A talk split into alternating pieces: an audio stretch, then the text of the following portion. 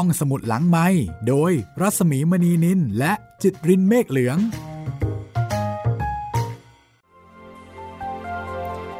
สวัสดีค่ะ ต้อนรับคุณผู้ฟังเข้าสู่รายการห้องสมุดหลังใหม่นะคะ วันนี้เจอกันกับ4แผ่นดินตอนที่ 31 แล้วค่ะ จากบทประพันธ์ของหม่อมราชวงศ์คือกริชปราโมทนะคะ ก็น่าจะได้เกือบเกือบครึ่งทางของชีวิตแม่พลอยแล้วนะคะ ทวนความเดิมกันค่ะ ความเดิมตอนที่แล้วนะคะพลอยเรียนรู้ที่จะปรับตัวกับชีวิตแต่งงาน ชีวิตคู่กับคุณเปรม คุณเปรมผู้แสนดีแล้วก็มีทรัพย์นะคะช่างเป็นชีวิตที่น่าอิจฉาเสียนิกระไร สาวๆ ในยุคนั้น ถ้าพลอยมีตัวตนจริง ทุกคนก็คงจะต้องอิจฉาพลอยแล้วค่ะ หล่อแสนดีและมีตังค์นะคะ แล้วก็รักพลอยอย่างจริงใจ บ้านคุณเปรมเป็นบ้านของตระกูลใหญ่ผู้คนมากมาย พลอยก็ใช้ชีวิตอย่างระมัดระวัง แล้วก็ต้องวางตัวไม่ให้ไม่ให้ไปกระทบกระเทือนจิตใจของคนที่อยู่ในบ้าน เพราะว่าตัวเองนั้นเป็นผู้ที่มาทีหลัง การวางตัวดีของพลอยทำให้พลอยเป็นที่รักของผู้คนในบ้านมากขึ้นเรื่อยๆ และพลอยก็ได้รู้ความจริงจากปากคุณเปรมว่า เรือนหลังเล็กที่ได้ยินเสียงเด็กร้องนั้น แท้จริงแล้วเป็นเรือนที่อยู่ของตาอ้น ลูกชายของคุณเปรมที่เกิดกับบ่าวคนหนึ่งนั่นเองค่ะ มีหน้าใครๆถึงไม่กล้าที่จะพูดเรื่องนี้ แล้วก็บอกให้พลอยนั้นไปถามคุณเปรมเอาเองนะคะ คุณเปรมนั้นใจคอไม่ดีกลัวว่าพลอยจะโกรธ แต่พลอยก็ไม่ได้โกรธเพราะถือว่านั่นเป็นการกระทำก่อนที่คุณเปรมเนี่ยจะมาแต่งงานแล้วก็จะมารู้จักกับพลอยตรงกันข้ามค่ะพลอยกลับรู้สึกรักและเอ็นดูเด็กคนนี้อย่างบอกไม่ถูก จึงถามคุณเปรมตรงๆว่า คุณเปรมจะทำอย่างไรกับเด็กคนนี้ต่อไป ติดตามกันได้เลยนะคะ กับตอนที่ 31 ของ4แผ่นดินค่ะ ว่าคุณเปรมมีแผนการนะคะ หรือคิดอย่างไรในการที่จะจัดการกับเด็กคนนี้ ซึ่งเป็นลูกชายของคุณเปรมที่เกิดกับหญิงอื่น ซึ่งไม่ใช่พลอย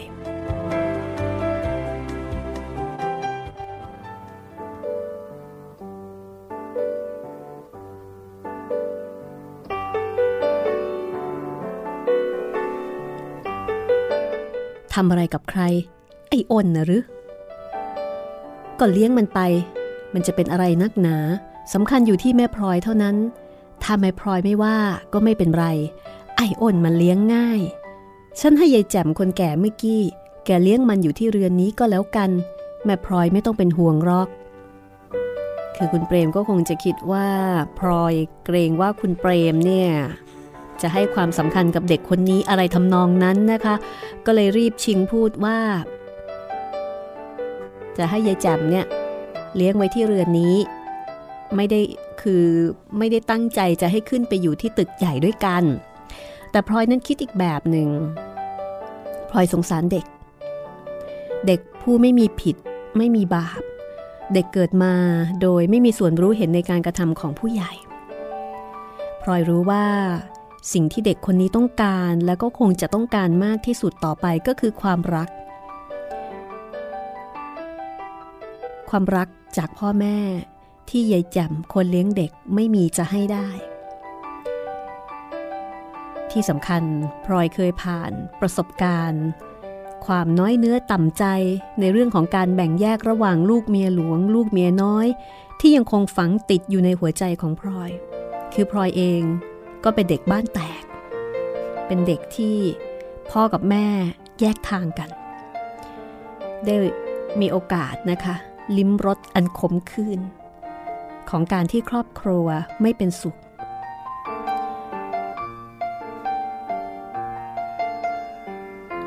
พลอยจึงเข้าใจ ถึงความรู้สึก ของการที่จะต้องเป็นเด็กที่ถูกทอดทิ้ง เป็นเด็กที่หวยหาความรักพลอยรู้สึกว่านี่เป็นหน้าที่ที่ตนจะต้องคอยดูมิให้เกิดการแบ่งแยก และความรู้สึกอันขมขื่นนั้น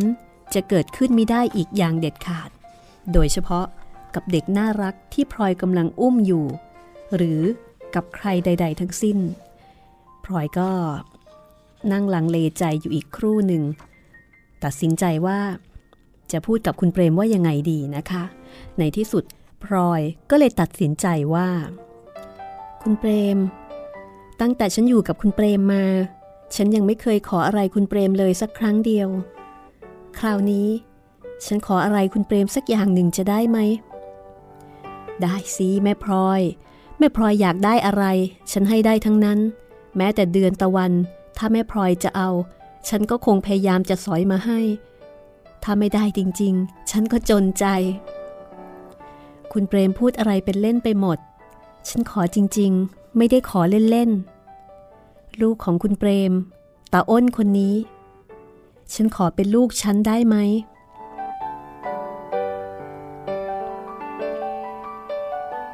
เป็นลูกคนใหญ่หรือแม่พลอย ไม่ใช่ลูกคนเดียวนะ คุณเปรมยิ้มอย่างมีความหมาย พลอยหลบตาใบหน้าเริ่มเป็นสีแดงเรื่อด้วยความอาย ลูกคนที่เท่าไหร่ก็ช่างเถอะ ขอให้เป็นลูกของฉันก็แล้วกัน จะให้หรือไม่ให้พลอยกระฟัดกระเฟียดอย่างงอนๆคุณเปรมเปลี่ยนสีหน้าเป็นเอาจริง แล้วก็บอกว่า แม่พลอย ถ้าเป็นคนอื่นไม่ใช่ฉัน เขาคงจะรีบยกไอ้อ้นให้แม่พลอยเสียแล้ว ใจฉันเองก็อยากทำอย่างนั้น แต่ฉันบอกตรงๆ ว่าฉันยังกริ่งเกรงใจอยู่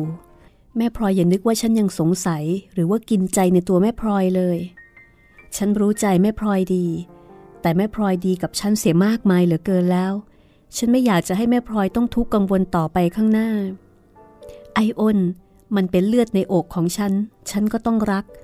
แต่ก็ไม่ได้รักมันมากไปกว่าแม่พลอย และฉันรู้ว่า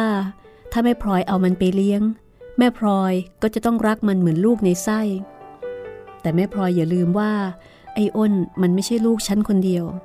ถ้ามันโตขึ้นมาแล้วเหมือนฉันทุกอย่าง ฉันจะไม่ขัดเลย แต่แม่ของมันเป็นคนสันดานชั่ว ฉันรู้ดี ถ้ามันเหมือนแม่ มันก็จะทำให้แม่พลอยเดือดร้อนในวันข้างหน้า ฉันเห็นว่ามันเสี่ยงอยู่มาก จึงอยากจะเตือนแม่พลอยไว้ก่อน คุณเปรม คุณเปรมอย่าคิดให้มากถึงเพียงนั้นเลย บางที คุณเปรมอาจจะยังไม่ไว้ใจฉันนักก็ได้ ตาอ้น แกเป็นลูกของคุณเปรมครึ่งหนึ่ง เท่ากับมีทุนดีอยู่แล้ว อีกครึ่งหนึ่ง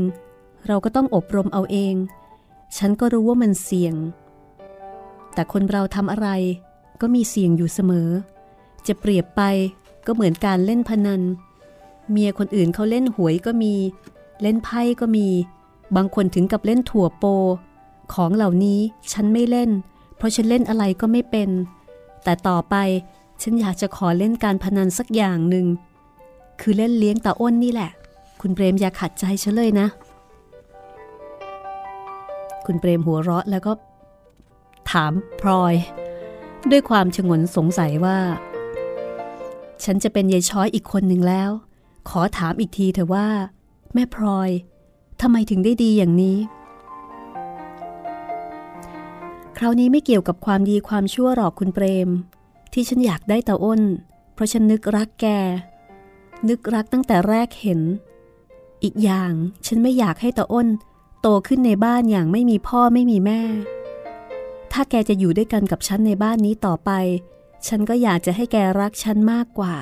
ไม่ใช่เพราะฉันเป็นคนดีหรือชอบทำดีอย่างที่คุณเปรมนึกหรอก ถ้าจะว่าไป ก็เพราะว่าฉันอยากจะสบายใจเท่านั้นเอง ฉันเคยเป็นเด็กอยู่ที่บ้านคลองหลวง เคยรู้มาแล้วเรื่องอย่างนี้ แต่เรื่องมันยาว คุณเปรมอย่าเพิ่งให้ฉันเล่าเลย เอาเป็นว่าตอนนี้ขอตาอ้นให้ฉันก็แล้วกัน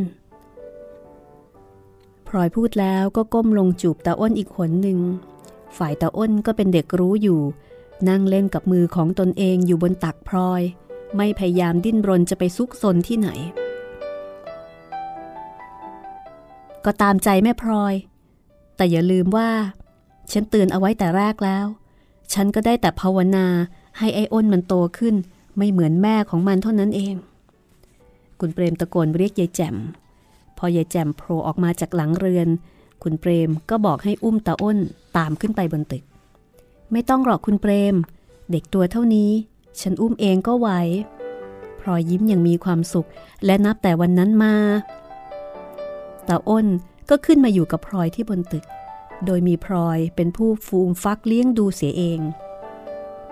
ส่วนยายแจมที่เคยเลี้ยงตาอ้นมาก่อนนั้น ก็ถูกลดตำแหน่งลงไปเป็นเพียงผู้ช่วย และตาอ้นก็เริ่มติดพลอย ตั้งแต่เวลานั้นมา ตามความรู้สึกของพลอย พลอยไม่ได้มองเหมือนอย่างที่คุณเปรมมอง คุณเปรมแล้วก็คนอื่นๆ อาจจะมองว่า พลอยเป็นคนดี พลอยเป็นผู้ให้ แต่พลอยกลับมองว่าตาอ้นต่างหากที่เป็นผู้ให้ เป็นผู้ทำคุณประโยชน์ให้แก่พลอยมากมายหลายอย่าง พลอยต่างหาก ที่ได้รับประโยชน์จากเตาอ้น นั่นก็คือประการแรกเตาอ้นเป็นเครื่องมือสำคัญที่เชื่อมให้พลอย สนิทสนมคุ้นเคยกับคุณเปรมได้มากขึ้นในเวลาอันรวดเร็ว คือเมื่อแรกแต่งงานและในระยะเวลาต่อมาพลอยรู้สึกตัวว่าพลอยมีหน้าที่ที่จะต้องสนิทสนมคุ้นเคยกับคุณเปรมให้มากที่สุดและก็เร็วที่สุด แต่ทั้งที่มีความรู้สึกเช่นนั้นพลอยก็เห็นว่า ตนยังไม่สามารถปฏิบัติหน้าที่นั้นได้สมบูรณ์ เพราะยังรู้สึกมีเวลากระดากอาย มีความเกรงใจ มีเวลาที่เห็นคุณเปรมเป็นคนอื่น แต่ว่าตั้งแต่ตาอ้นมาอยู่ด้วยตาอ้นก็กลายเป็นของกลางระหว่างพลอยและคุณเปรม เป็นเครื่องชักนำทำให้คนสองคนเข้าถึงกันอย่างใกล้ชิดยิ่งขึ้นกว่าแต่ก่อน จนพลอยสามารถเป็นตัวของตัวเองได้ต่อหน้าคุณเปรม ซึ่งแต่ก่อนนี้พลอยไม่กล้าทำเพราะยังเห็นว่าคุณเปรมเป็นอื่น นี่คือประโยชน์ประการแรกของเตาอ้นนะคะ เหมือนกับว่าสองคนเนี่ยมีเตาอ้น เป็นตัวเชื่อม เป็นกาวใจ ประการที่สองตั้งแต่เตาอ้น มาเป็นกรรมสิทธิ์ของพลอยทำให้พลอยรู้สึกว่าตัวเองมีความมั่นใจมากขึ้น เป็นผู้ใหญ่มากขึ้น การที่ต้องเลี้ยงดูแลแล้วก็อบรมเด็ก ได้เพิ่มความหนักแน่นให้แก่พลอยทำให้เกิดความแน่ใจในตัวเอง ฉะนั้นจะสั่งการสิ่งใดในบ้าน ตลอดจนปฏิบัติหน้าที่ของแม่บ้านในการปกครองคนพลอยก็กระทำโดยมีน้ำหนักกว่าแต่ก่อน เพราะไม่เห็นว่าตนเองเป็นเด็กกว่าคนอื่นอีกต่อไป คนทางบ้านเริ่มเคารพยำเกรงและเชื่อฟังคำพูดของพลอย โดยที่ไม่ต้องมาไต่ถาม แม้แต่นางพิษเองก็ยังปรารบว่า เดี๋ยวนี้พลอยเป็นผู้ใหญ่เต็มโตทีเดียว คุณพลอยเดี๋ยวนี้เป็นผู้ใหญ่เต็มตัวทีเดียว ฉันเองกลับเป็นเด็กลงไปทุกวัน ชักจะกลัวกลัวคุณพลอยเสียแล้ว แต่นี้ก็จริงนะคะ ผู้หญิงนั้นถ้ากลายเป็นแม่ปุ๊บ ความเป็นผู้ใหญ่นี่ก็จะมาทันทีโดยอัตโนมัติ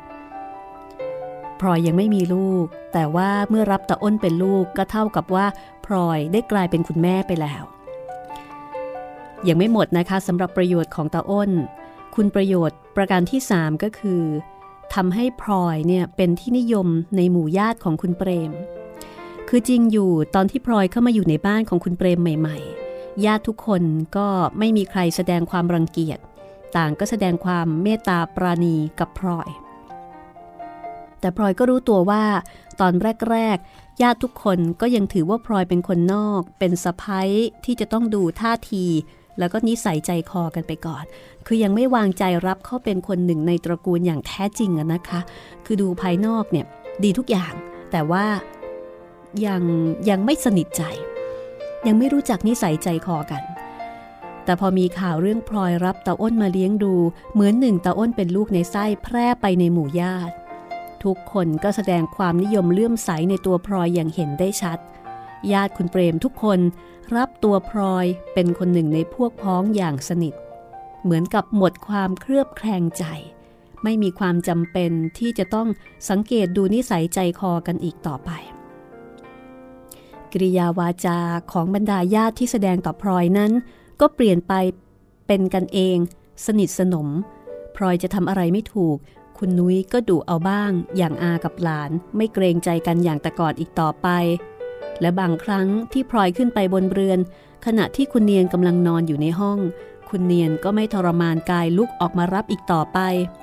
แต่เรียกพลอยเข้าไปในห้อง แล้วก็ส่งหมอนให้ใบหนึ่ง ให้พลอยนอนคุยด้วยอย่างญาติ แต่คุณประโยชน์ที่พลอยเห็นว่าสำคัญเป็นนักหนาที่พลอยได้รับจากตาอ้นก็คือตาอ้นเป็นเครื่องเล่น เครื่องแก้เหงาอย่างชะงงัดที่สุด คือเมื่อออกมามีเรือนใหม่ๆพลอยรู้สึกว่าตัวเองเหมือนนกที่เคยอยู่แต่ในกรงถูกนำมาปล่อยป่าโดยกระทันหัน คือชีวิตในวังนั้นเป็นไปตามระเบียบแบบแผนที่กำหนดเอาไว้มีมีผู้ใหญ่ คอยสั่งว่า ควรจะทำอะไรได้บ้างหรือไม่ได้บ้างทุกวันนะคะ แต่พอแต่งงานแล้วการควบคุมต่างๆ นั้นก็หมดไป พลอยเป็นอิสระแก่ตัวเต็มที่ จะทำอะไรก็ได้ไม่มีใครบังคับ เงินทองก็มีใช้สอยบริบูรณ์ อยากได้อะไรก็เพียงแต่ออกปาก ก็จะมีคนหามาให้ทันที แต่พลอยกลับรู้สึกเหมือนกับคนหลงทาง เหมือนกับคนที่เดินอยู่ในที่กว้าง ไม่เคยรู้จัก ไม่รู้จะทำอย่างไรกับอิสรภาพที่ได้มาใหม่ กลับหวนไประลึกนึกถึงขอบเขตจำกัดต่างๆ ที่เคยมีอยู่รอบตัวเมื่ออยู่ในวัง แล้วก็อยากได้สิ่งที่เคยเห็นว่าเป็นเครื่องทรมานบีบคั้นเมื่อครั้งหนึ่งนั้นกลับมาอีก ชีวิตที่มีอิสรภาพ กลับกลายเป็นชีวิตที่ว้าเวสำหรับพลอยพลอยอยากจะได้ขอบเขตจำกัด อยากจะได้ใครมาเป็นเครื่องผูกมัดให้ต้องห่วงใหญ่ คุณเปรมไม่สามารถที่จะเป็นขอบเขต หรือว่าเครื่องผูกมัดนั้นได้ เพราะว่าคุณเปรมมีแต่คอยเอาใจ และคอยทำให้พลอยมีอิสระแก่ตัวยิ่งขึ้น แต่ว่าตาอ้นตาอ้นเป็นคนที่มาทำให้ชีวิตที่พลอยเห็นว่าขาดอยู่นั้น มันเต็ม เพราะว่าตาอ้นมาทำให้พลอยต้องห่วงใย ต้องคอยดู และมีเรื่องที่ต้องคิดต้องทำเกี่ยวกับตาอ้นทุกวันไป คุณเปรมนั้น ถึงกับปรารบขึ้นมาว่า แม่พลอยนี่ก็แปลก อยู่สบายๆไม่ชอบ ชอบหาความกังวลมาใส่ตัว วุ่นอยู่กับไอ้อ้นจนฉันจะหึงอยู่รอมมาร่ออยู่แล้ว คุณเปรมไม่ต้องหึงหรอก แต่อ้นแกทำให้ฉันรักคุณเปรมขึ้นอีกเป็นกองทำไมเล่าแม่พลอย ก็เพราะคุณเปรมนะสิ ฉันถึงได้มีตาอ้นไว้เล่น ไม่ต้องนั่งคอยให้เสียเวลา แม่พลอยพูดชอบกล ฉันฟังไม่ออกเลย ถ้าไม่มีตาอ้นแล้ว แม่พลอยจะต้องคอยอะไรพลอยก้มหน้าลงดูกระดาน แล้วตอบเบาๆว่า ก็ ก็คอยลูกของฉันเองเนะสิ คุณเปรมก็ถามเซาซีไปได้ แม่พลอย แม่พลอยนึกว่า จะต้องคอย จะต้องคอยอีกนานเท่าไหร่ ไม่รู้อีกแล้วราเก้าเดือนกระมัง ฉัน ฉันก็เพิ่งรู้ตัว คุณเปรมได้ฟังก็ตื่นเต้น จนแทบจะทรงตัวไว้ไม่อยู่ เมื่อรู้ว่าพลอยกำลังจะมีลูก ชีวิตของพลอยก็กำลังจะเปลี่ยนไปอีกข้างหนึ่งแล้วนะคะ จากแต่งงาน ตอนนี้พลอยกำลังจะมีลูกเป็นของตัวเอง ชีวิตของพลอยจะเปลี่ยนไปอย่างไรนะคะ ก็คงไม่เปลี่ยนไปมากอะไรกว่านี้สักเท่าไหร่ สิ่งที่เปลี่ยนไปก็น่าจะเป็นความรู้สึกในใจ ติดตามเรื่องราวของพลอย ในช่วงหน้านะคะสี่แผ่นดิน ตอนที่ 31 ช่วงที่2ค่ะ ห้องสมุดหลังไม้โดยรัสมีมณีนินและจิตรินเมฆเหลือง มาถึงช่วงที่2ของตอนที่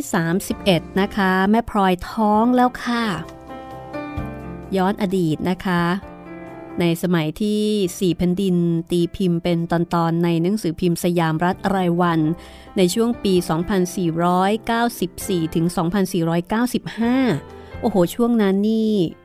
ดังมากๆนะคะ ตอนที่แม่พลอยท้องแล้วก็ปรารบกับคุณเปรม ว่าอยากจะกินมะม่วงดิบ ถึงกับมีคนส่งมะม่วงดิบมาให้ที่โรงพิมพ์ของสยามรัฐเลยทีเดียวค่ะ ทั้งๆทที่ตอนนั้นไม่ใช่หน้ามะม่วงนะ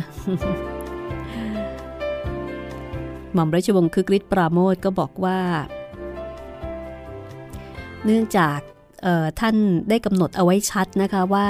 แม่พลอยเนี่ยเป็นก๊กฟ้าข้างโน้น ซึ่งเป็นศัพท์ที่ใช้เรียกคนในสกุลบุญนาคในยุคหนึ่งสมัยหนึ่ง คือคนก็จะรู้ได้นะคะว่าก๊กฟ้าข้างโน้นเนี่ยหมายถึงสกุลบุญนาค ทีนี้พอเรื่องแม่พลอยดัง ก็มีการ นับญาติค่ะ มีคนนับญาติกับแม่พลอย แล้วก็เกิดความรู้สึกผูกพันกับแม่พลอย เหมือนก็เป็นคนในครอบครัวเดียวกัน และท่านที่ส่งมะม่วงดิบมาให้แม่พลอยถึงที่โรงพิมพ์ ก็คือเจ้าจอมอาบในรัชกาลที่ 5 ซึ่งท่านก็เป็นคนในสกุลบุญนาคนะคะ จะเห็นได้ว่าตอนนั้นนี่แม่พลอยนี่ดังมากนะคะ ฮอตที่สุดเลยสำหรับ 4 แผ่นดินในยุคนั้น คือตีพิมพ์เป็นตอนๆในปี 2495 2494 ถึง 2495 แล้วก็หลังจากนั้นก็มาพิมพ์รวมเล่มในปี 2496 นะคะ มาถึงยุคปัจจุบันนี่ก็พิมพ์ซ้ำแล้วซ้ำอีกไม่รู้กี่ครั้งต่อกี่ครั้ง ไม่รู้กี่สำนักพิมพ์แล้วนะคะ ก็ยังคงดังแล้วก็เป็นขวัญใจนักอ่านแบบไม่เสื่อมคลาย สำหรับแม่พลอย แล้วก็ผู้คนที่เกี่ยวข้องในเรื่องนะคะ เอาละค่ะ เดี๋ยวเรามาติดตามกันต่อนะคะว่า ชีวิตของแม่พลอยหลังจากที่แม่พลอยจะมีลูกเป็นของตัวเองเนี่ย ชีวิตจะเปลี่ยนแปลงไปอีกสักกี่มากน้อยอย่างไรนะคะ แน่นอนว่าชีวิตของแม่พลอยก็กำลังจะก้าว ถึงการเปลี่ยนแปลงอีกระดับขั้นหนึ่ง นั่นก็คือการเป็นแม่คนโดยสมบูรณ์ แม่คนที่มาจากเลือดเนื้อเชื้อไขของตัวเอง ไม่ใช่แม่โดยการเลี้ยงดูแบบที่พลอยเนี่ยรับเลี้ยงดูตาอ้น ซึ่งเป็นลูกชายของคุณเปรมนะคะเรื่องราวจะเป็นอย่างไรต่อไปติดตามกันได้เลยค่ะ สี่แผ่นดินตอนที่ 31 ช่วงที่สอง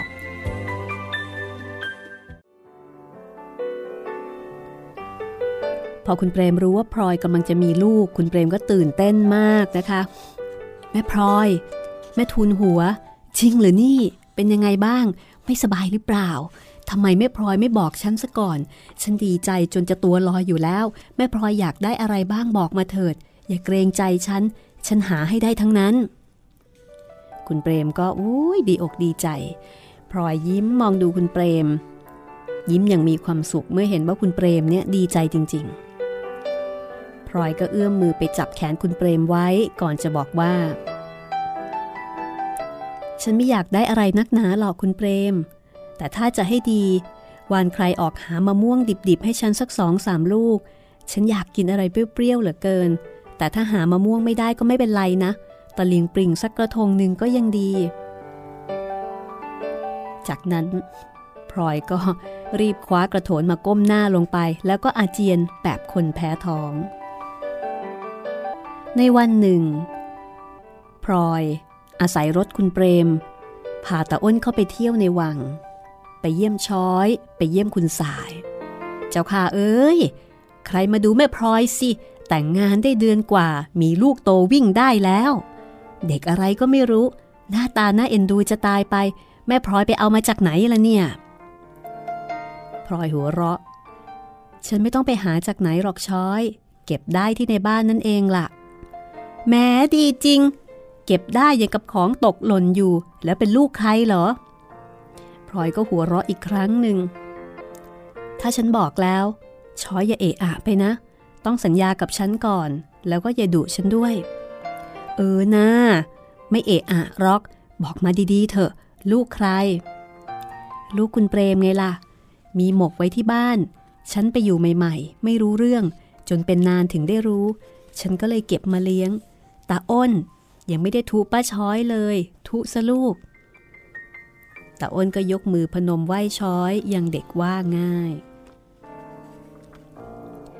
ว่าแล้วไม่ล่า ฉันนึกไว้แล้วไม่มีผิดทีเดียว ว่ามันต้องมีอะไรแปลงๆอยู่ตั้งแต่แรกแล้ว แล้วใครเป็นคนบอกพลอยล่ะ ก็ไม่มีใครหรอกช้อย คุณเปรมเขาบอกฉันเอง แต่ตอนที่เขาบอก ฉันก็สงสัยว่ามันมีอะไรแปลงๆอยู่ อย่างที่ชอยว่านั่นแหละ และไม่พลอยว่าอย่างไร ฉันจะไปว่าอะไร แต่อ้นแกเห็นฉัน แกก็วิ่งเข้ามากอด ฉันจะไปว่าอะไรได้ ได้แต่เก็บแกเอามาเลี้ยงเสียเองเท่านั้น แต่ถ้าจะว่าไปแล้วตาอ้นต่างหากที่แกเป็นคนเก็บตกฉันได้ ไม่ใช่ฉันเก็บแกได้หรอก อืม ชอบกล นี่เคราะดีที่ฉันรู้จักแม่พลอย รู้นิสัยใจคอกันดี ถ้าเป็นเรื่องของคนอื่น ฉันจะไม่ยอมเชื่อเป็นอันขาด ใครมาเล่าให้ฟัง ฉันก็จะว่าตอแหลชอหยุดเล่นกับตาอ้นครู่หนึ่ง แล้วก็ถอนใจใหญ่ ก็ดีเหมือนกันนะพลอยก็เลยมีลูกเอาไว้เล่นได้เร็วดี คุณเปรมเขาเก่ง แยกนอได้ราวกับต้นกล้วย ทันใจดีแท้ แล้วเขามีซุกซ่อนเอาไว้ที่ไหนอีกบ้างหรือเปล่า เห็นจะไม่มีอีกหรอกช้อย มีคนเดียวเท่านี้แหละเฮ้ยอย่าเพิ่งประมาทไป มีคนเดียวได้ เขาก็มีหลายคนได้ ระวังตัวให้ดีเถอะ เดี๋ยวจะต้องตั้งโรงเลี้ยงเด็กทั้งที่ไม่รู้ตัว แล้วแม่เขายังอยู่หรือเปล่า ไม่มีแล้วล่ะ เขาไปมีลูกมีผัว เสียก่อนฉันออกไปอีก ต่อไปถ้าฉันจะตั้งโรงเลี้ยงอะไร ก็เห็นจะเป็นลูกของฉันเอง นี่ก็อีก 8 เดือนกว่าๆฉันก็จะได้เลี้ยงลูกแล้วล่ะ ตาย จริงหรือนี่ ชอยร้องเสียงหลงพลอยพยักหน้าอย่างไออายพอดีคุณสายที่เพิ่งรู้ว่าพลอยเข้ามาในวังก็กระหืดกระหอบโผล่เข้ามาในห้อง คุณอาขาคุณอา คุณอารีบมาฟังเถิดค่ะ เกิดเรื่องใหญ่แล้ว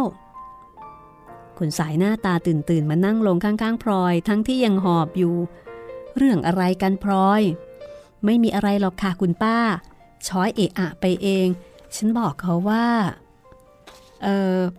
แม่พลอยเขาจะมีลูก ท้องเดือนกว่าแล้วค่ะ พุทโธอันนี้จังทุกขัง ใหญ่ช้อย ร้องสราวกับไฟไหม้ฉันก็พลอยตกใจ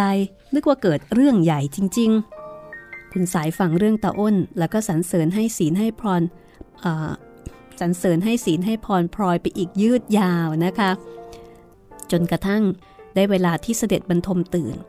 พลอยก็ขึ้นไปเฝ้า พลอยเห็นพระพักเสด็จก็รู้ว่าเสด็จดีพระทัยมากที่ตนเข้าไปเฝ้า เสด็จรับสั่งถามเรื่องราวทางบ้านพลอยหลายอย่าง และพอช้อยทูลเรื่องตาอ้น เสด็จก็กริ้วแหวทีเดียว รับสั่งว่าถ้าทรงทราบเรื่องนี้ก่อน ก็จะไม่ประทานอนุญาตให้พลอยแต่งกับคุณเปรมเป็นอันขาด ส่วนเรื่องแม่ของตาอ้น เสด็จก็กริ้วอีก รับสั่งว่าแม่ของตาอ้นคงจะต้องออกจากบ้านไป เพราะถูกคุณเปรมไล่ เพื่อที่จะได้แต่งงานกับพลอยเท่านั้นเองคุณเปรมบอกว่าเขาออกไปมีสามีใหม่ โดยสมัครใจมั้งคะ เฮ้ย ข้าไม่เชื่อหรอก นี่คงจะไล่มันออกจากบ้าน พรากแม่พรากลูกมันบอก นึกว่ามีเงินจะทำอะไรก็ทำได้ ข้าสงสารอีนางผู้หญิงคนนั้นมันออก นี่ป่านนี้จะไปถูกข่มเหงที่ไหนอีกก็ไม่รู้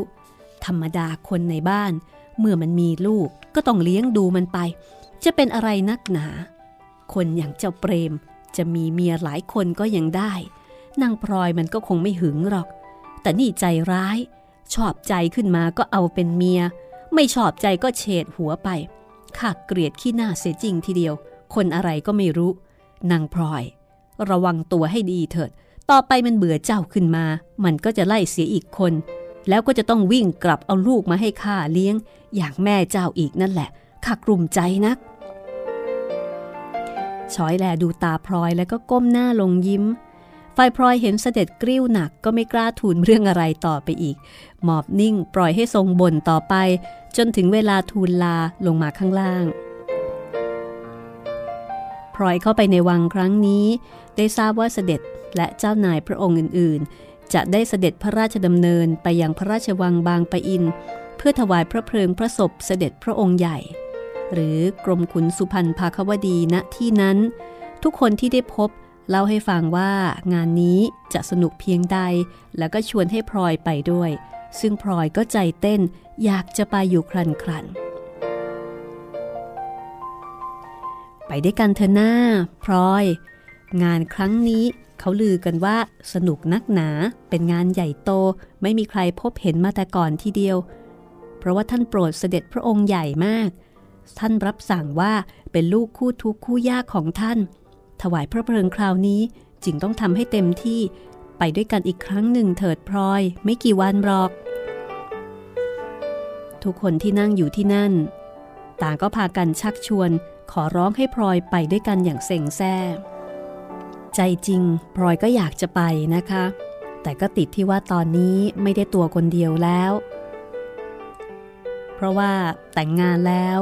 และแถมยังมีตาอ้นอีก เสียงคนที่นั่งอยู่รอบตัวพลอย ก็ดังเซ็งแซ่ช้อยก็บอกว่าโฮ้ยเขาคงไม่ว่าอะไรหรอกพลอย ยังใหม่ๆอย่างนี้ขี้เกียจจะตามใจ แล้วก็ดีซะอีกจะได้เห็นหน้ากันทุกวันไม่ต้องจากกันนาน เพราะคุณเปรมเขาก็คงจะต้องตามเสด็จเหมือนกัน คือคุณเปรมเองก็เป็นมหาดเล็กด้วยนะคะ ทุกคนก็ยืนยันว่าเหตุผลของช้อยเนี่ยถูกต้อง และทุกคนก็เห็นว่าพลอยต้องตามเสด็จคราวนี้อย่างไม่มีปัญหา แต่พลอยก็ยังไม่สามารถรับคำได้ แล้วฉันจะทำอย่างไรกับตาอ้นล่ะ จะทิ้งแกไว้ทางบ้านก็เป็นห่วง จะเอาไปด้วยก็ลำบาก จะลำบากลำบนอะไรนักหนาพลอย เด็กตัวเล็กนิดเดียว เอาติดไปด้วย จะไปกินที่กินทางอะไร ลอยไปเรือกับคุณอาสายก็แล้วกัน จะเอาบ่าวไพร่ไปด้วยก็ได้สำหรับเลี้ยงตาอ้น ถ้าพลอยอยู่ที่เรือเครื่อง ฉันจะออกมาเล่นไปมาหาสู่กับแม่พลอยทุกวัน คุณอาจะได้ไม่ดุฉันว่าทะเลถลายแล้วคุณเปรมก็จะได้มีที่กินข้าวอร่อยๆไปเถอะนาแม่พลอย แกตัวไม่หลุดล็อกพลอยกลับออกมาบ้าน ด้วยใจเต้นตุ้มตุ้มต่อมต่อมนะคะ ใจจริงนั้นพลอยอยากไปมาก อยากกลับไปเจอกับเพื่อนฝูง อยากไปบางไปอิน อยากไปเที่ยวนะคะ อยากเดินทางไปกับช้อย แล้วก็อยากไปดูงานพลอยออกมาจากในวังแล้วหลายเดือนก็จริง แต่ความรู้สึกความสนใจต่างๆ ก็ยังเป็นชาววังอยู่มิได้เปลี่ยนแปลงไป ศูนย์กลางแห่งชีวิตของพลอยก็ยังอยู่ในวังนั่นเอง ข่าวคราวต่างๆ ที่ในวัง ก็เป็นเรื่องที่พลอยฟังด้วยความกระหาย นานๆ คุณเปรมกลับจากวัง ก็มีเรื่องมาเล่าให้ฟังบ้าง แต่เรื่องที่คุณเปรมมาเล่าก็เป็นเรื่องทางด้านมหาดเล็ก ไม่ลึกซึ้งจับจิตจับใจ เหมือนเรื่องที่เล่ากันออกมาจากข้างใน ถึงว่าพลอยจะอยู่นอกวัง แต่ใจนั้นก็ยังเฝ้าอยู่ในวังเหมือนเดิม เมื่อในวังมีงานการอย่างใด ก็อยากรู้อยากเห็น คนในวัง จะมีเรื่องทุกข์สุขอย่างไรก็อยากจะร่วมด้วย ตั้งแต่ออกมาจากวังพลอยก็รู้ตัวว่าได้อยู่ที่บ้านคุณเปรมอย่างมีความสุข และฐานะของพลอยในขณะนั้นก็ถือได้ว่าเป็นฐานะที่น่าอิจฉา คือออกมาเป็นภรรยาของเศรษฐี เพราะว่าคุณเปรมก็จัดได้ว่าเป็นคนมีฐานะนะคะ แต่ถึงอย่างนั้น พลอยก็ยังใฝ่ฝันที่จะได้กลับไปรับใช้ชีวิตอย่างเดิมที่ตนคุ้นเคยมาแต่เล็ก ถึงแม้ว่าจะไม่ได้ตลอดอย่างแต่ก่อน เป็นเพียงแค่ชั่วครั้งชั่วคราวก็ยังดี ทุกครั้งที่พลอยมีโอกาสเข้าวังพลอยก็จะรื่นเริงชื่นบานเหมือนกับได้กลับบ้าน หลังจากที่จากไปนาน เมื่อได้เข้าวังครั้งหนึ่งแล้วกลับบ้านพลอยก็มีเรื่องที่จะเก็บมาคิด หรือมีคำพูดแปลก ๆ ที่ได้ฟังกลับมานั่งนึกขบขันต่อไปได้อีกหลายวัน งานพระเบนที่บางไปอินคราวนี้เป็นงานใหญ่ ใครไม่ได้ไปก็เรียกได้ว่าเป็นคนนอกสังเวียนไม่ทันต่อเหตุการณ์ แทบจะขายหน้าคนทั้งวังทีเดียว เพราะต่อไปก็จะต้องตกอยู่ในฐานะเป็นผู้ฟังคำเล่าลือจากปากคนอื่น มีได้เห็นด้วยตา จะพูดจะจาสิ่งใดก็คงไม่มีน้ำหนัก แต่ตามภาษาผู้หญิงที่แต่งงานแล้ว จะไปไหนก็ต้องขออนุญาตสามีก่อนพลอยก็เลยลุ้นนะคะว่าคุณเปรมจะว่าอย่างไรพลอยก็นั่งนึกถึงเรื่องนี้อยู่ตลอดเวลา และเมื่อกลับมาถึงบ้าน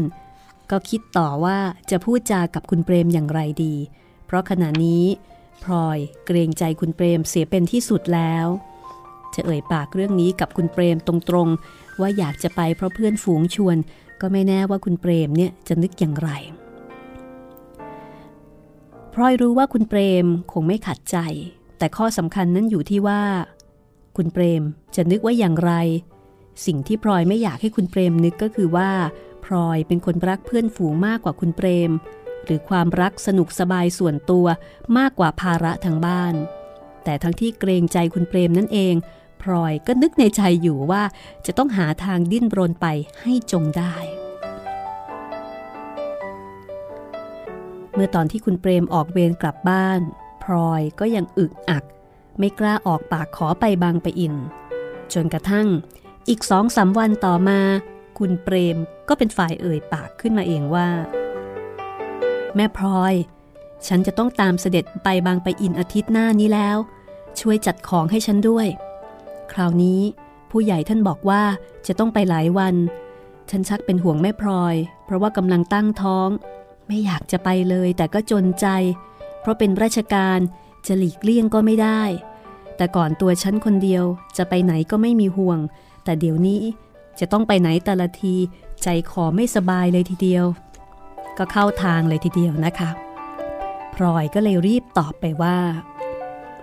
คุณเปรม ฉันก็กำลังจะพูดกับคุณเปรมเรื่องนี้อยู่ทีเดียว พวกในวังเขาชวนฉันไปบางปะอินคราวนี้ด้วย แต่ฉันก็ไม่รู้ว่าคุณเปรมจะต้องไปด้วยหรือไม่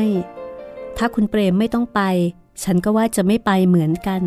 แต่นี่พอดีคุณเปรมจะต้องตามเสด็จพระเจ้าอยู่หัว ฉันก็อยากจะตามเสด็จของฉันไปด้วย แม่พลอยจะไปไหวหรือ เดี๋ยวจะไม่สบาย แต่ก็อีกนั่นแหละ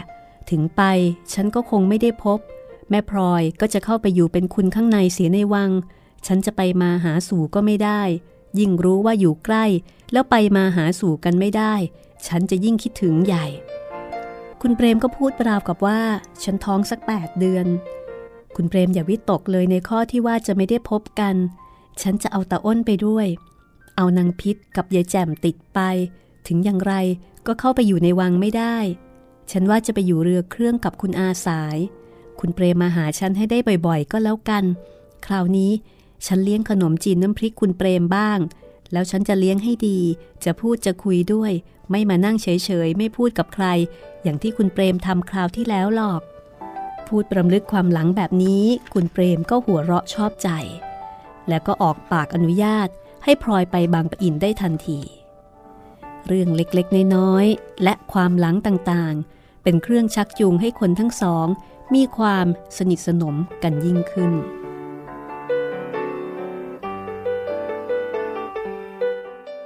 หลังจากได้รับอนุญาตจากคุณเปรมให้ไปบางปะอินพลอยก็รู้สึกรื่นเริงกระปรี้กระเป๋าขึ้นมาก อาการหงุดหงิดเศร้าใจ ว้าเหววังเวงใจของคนแพ้ท้องและเริ่มตั้งท้องหายไปเป็นปริดทิ้งพลอยวิ่งเข้าวิ่งออกระหว่างบ้านกับวังหลายครั้งหลายคราว เพื่อนัดหมายกับคุณสายและพวกพ้องถึงเรื่องการที่จะไปบางปะอิน นอกจากนั้นก็ยังต้องเตรียมเครื่องนุ่งห่มที่นอนหมอนมุ้งสำหรับตาอ้น ระยะเวลา 7-8 วันนั้นผ่านไปอย่างรวดเร็วโดยที่พลอยไม่รู้สึก และพอถึงวันก่อนเสด็จบางปะอินวันหนึ่ง คุณเปรมก็พาพลอยกับตาอ้นนางพิษและยายแจ่มขึ้นรถไปส่งลงเรือเครื่องล่วงหน้าไปในตอนเช้าตรู่ ของวันหนึ่ง ตอนหน้านะคะเราจะมาติดตามพลอยไปบางปะอินอีกครั้งหนึ่งค่ะ บางปะอินซึ่งเป็นถิ่นที่พลอยได้มีโอกาสเจอเจอกับคุณเปรมอย่างใกล้ชิด คราวนี้ก็จะได้เจอกับคุณเปรมอีกแน่นอนนะคะ แต่เป็นการเจอกันคนละสถานะ การไปบางปะอินครั้งนี้จะมีเหตุการณ์สำคัญอะไรเกิดขึ้นหรือไม่ ทั้งโดยส่วนตัวของพลอยและโดยส่วนรวม ติดตามเรื่องราวได้ในสีเป็นดินตอนหน้า ตอนที่ 32 ค่ะ ห้องสมุดหลังไม้โดยรัสมีมณีนินและจิตรินเมฆเหลือง